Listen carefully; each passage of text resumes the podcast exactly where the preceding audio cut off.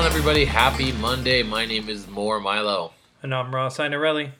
And this is the Market Today podcast. Thank you guys so much for joining us for episode 111.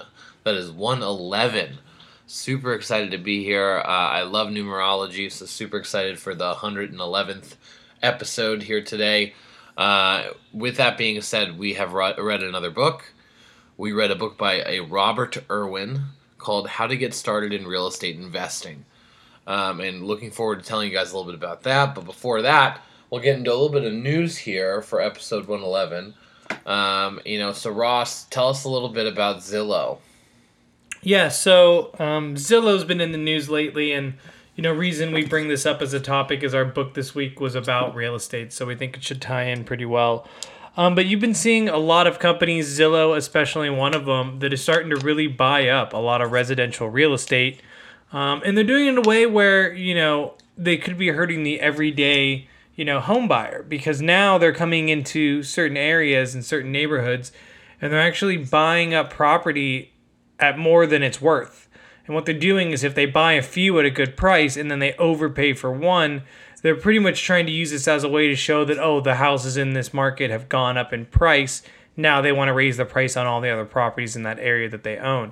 So just kind of an interesting thing that we've been seeing um, from zillow in particular and then we've also been seeing a lot of um, larger investment companies and hedge funds start to look to move their money into residential real estate as well in the last few months. So real estate is something that you know if you're a home buyer out there it's, it's going to be very difficult. There's a lot of people jumping into the space. Um, but other than that, I mean, it's it's just a wild time. Everything keeps going up in price. There's talks of a looming uh, market crash. So I think probably people are moving their money to real estate just because it's deemed a safer investment. But I don't know. What do you think more?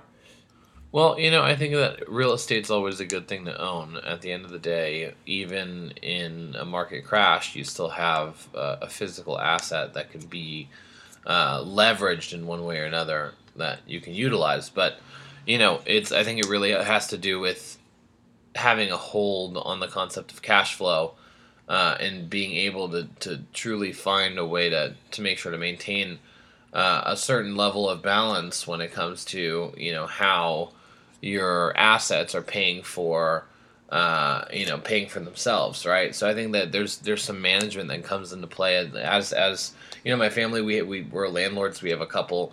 Uh, a couple places we're not like an extremely um, you know a, a, massive operation. We have a few a few rental properties in our in our uh, in our family, and just I think I think have being able to manage those properties is really the name of the game, uh, and leverage your money properly. Uh, so I think that it's it's always worthwhile to see what people are doing. I think the the the Zillow situation with you know how they're how they're leveraging their money. I think that there, there's going to be a lot of financial institutions coming in the coming years um, that will really take advantage of their of an opportunity to uh, leverage some of the the real estate that'll probably be distressed in the next couple of years from excuse me from our very interesting little situation that we have going on with the real estate market.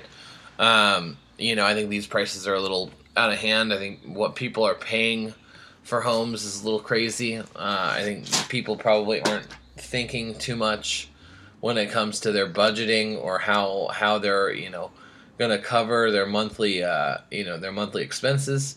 Uh, I don't think they're fully factoring in all the functions because I mean, listen, when you have someone that gets bumped from like okay, I'm looking at a seven hundred thousand dollar house to okay, the the only functional offer available right now is eight hundred thousand, right? So I'm going to overspend by a hundred grand it's uh, you know it's a tough spot, man. You know, you, you I get that you need a house, but at the same time, you know, is it worth putting yourself in a position to you know potentially be way outside of your budget? Uh, who knows? But anyway, uh, I think that this is a really great opportunity for us to take a step and just learn a little bit more about real estate investing because I think that um, I know I'll speak for myself for the most part. I mean, other than the the very limited um, hands-on experience that I have through my family dealing with you know investment real estate, you know I have a lot to learn in the in the uh, in this particular niche of investing. Um, you know, what what are your what is what, uh, do you have any background in in real estate investing, Ross, that you can kind of elaborate on? I mean, the most I have is um, I worked with a company, and then one of my best friends, his family owns a good amount of Airbnbs and things like that as well, where you know they kind of do, and we'll jump in in the book where they like to buy properties, whether it be a residential home, and split it into a duplex or a triplex. Um, or look to do that as well and then rent something out for Airbnb. So a little bit of knowledge in it, but I think when we dive into the book, it'll be a good conversation because um, it is something that you know personally I would like to get more into. Um, I always spend a lot of time on stocks, a lot of time on crypto. I have some other investments, but I think real estate is one that um, I don't think it's probably too hard to understand on a basic level, but I think to master, there's so many little nuances that I would love to learn more about. Yeah, I would agree. Uh, and with that being said, you want to just go ahead and hop into the book then? Yeah, let's do it. Okay, got it. So, uh, guys, this week we read a book called "How to Get Started in Real Estate Investing" by Robert Irwin, um, and I actually thought I thought it was a really solid book. It was, uh, you know, it was only a few hours long. Uh, it wasn't overwhelmingly long. It was a really nice kind of starter book um, that broke down some really interesting perspectives on real estate investing and different options that exist when it comes to uh, how to make different uh, deals and, and create revenue in different ways um, through the real estate market. So I found it to be really um, valuable, and, overall, I just thought I thought it was really nice to hear um, some more structured, you know, information on real estate investing from a real estate investor. Um, so overall, really solid book, really worthwhile. I think one of my biggest keynotes to take away um, from this book is that we have to remember that business is about people, and uh, and it's really easy to get wrapped up in this concept that things have to be a certain way. But what he was elaborating on in the book was that creativity still has a, a massive space uh, in business, especially real estate business. Uh, so don't be afraid to color outside the lines and don't be afraid to go and, and do something that might be a little different um, based on the circumstances that you have in front of you you know if you can create a more advantageous deal for yourself and you can do that in a creative way by offering something that someone else can't but that might not be in, in, in the most traditional format then go for it right? Um, and i found that very interesting because i thought okay well you have this massive transaction and everybody everything is so regulated in 2021 to be able to create something slightly different than what's traditional uh, and not have an issue from the perspective of compliance and, and things of that nature. And obviously you know discuss the op- discuss the way of doing business with some people that you know know the law and don't don't operate outside the law but at the same time you know have the mindset of coloring outside the lines.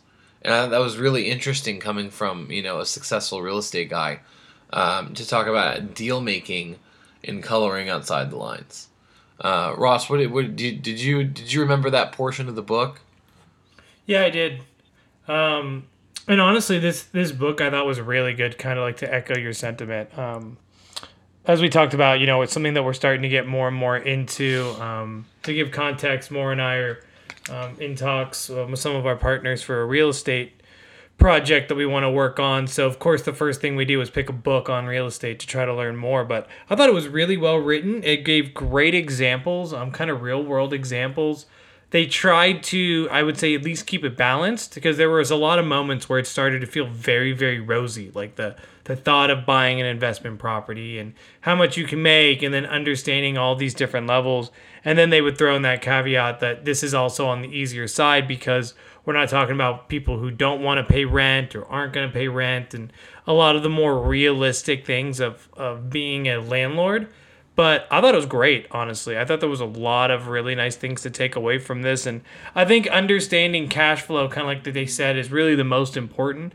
Is just understanding, you know, you need to buy the property. It's like any investment. You need to buy things at a good price. Um, you need to make sure that, you know, you'll be able to, in this case, you know, fix something up if that's what it needs to where you'll be able to recoup that money back Um, understanding as well the power of depreciation when it comes to owning real estate. I mean, in America, it's it's super super strong. I know that currently the government's talking about maybe getting rid of the 1031 exchange, which is used a lot in real estate to kind of keep moving your funds so that you're not really paying uh, taxes on them. But it is it is interesting. I think it's a, it's insane how big of a world and how much opportunity there is in real estate, and it's just something that I don't see obviously ever going away. We will always want to get a new house. We will always want to, you know, upgrade. I think a lot of houses as they move to more of these smart homes is going to give a lot of homeowners a reason to upgrade again as well. Um, it's just going to be the next thing in our lives that, you know, gets updated. You, your home should really be your biggest purchase. So people are going to put a lot of time and effort into making sure it's what they want it to be. But yeah, I, I really enjoyed this book. Really happy that we chose it. So with that being said, guys, I mean, I, I for the most part, the book was, it was, I mean, it was self-explanatory stuff to a certain extent, but it was nice to have examples and anecdotes around what kind of some of the the real the basic real estate foundational like knowledge is. Um, but with that being said, I mean, um, any closing thoughts for you, Ross? I think that's about it. If you're someone who's interested in real estate or has always kind of thought about it, I think this book is a phenomenal starter book. It gives you a great amount of context. It's able to tie things in with stories. Um, it is it is a perfect mix between like being a very dense book and being very light. It's only about a four hour read, but highly recommend it. Really liked it. Two thumbs up. So with that being said, guys, we appreciate you guys joining us for the podcast this week for episode 111. My name is More Milo. I'm Ralph Sanarelli. This is the Market Today podcast, and we'll see you guys next week. Take care.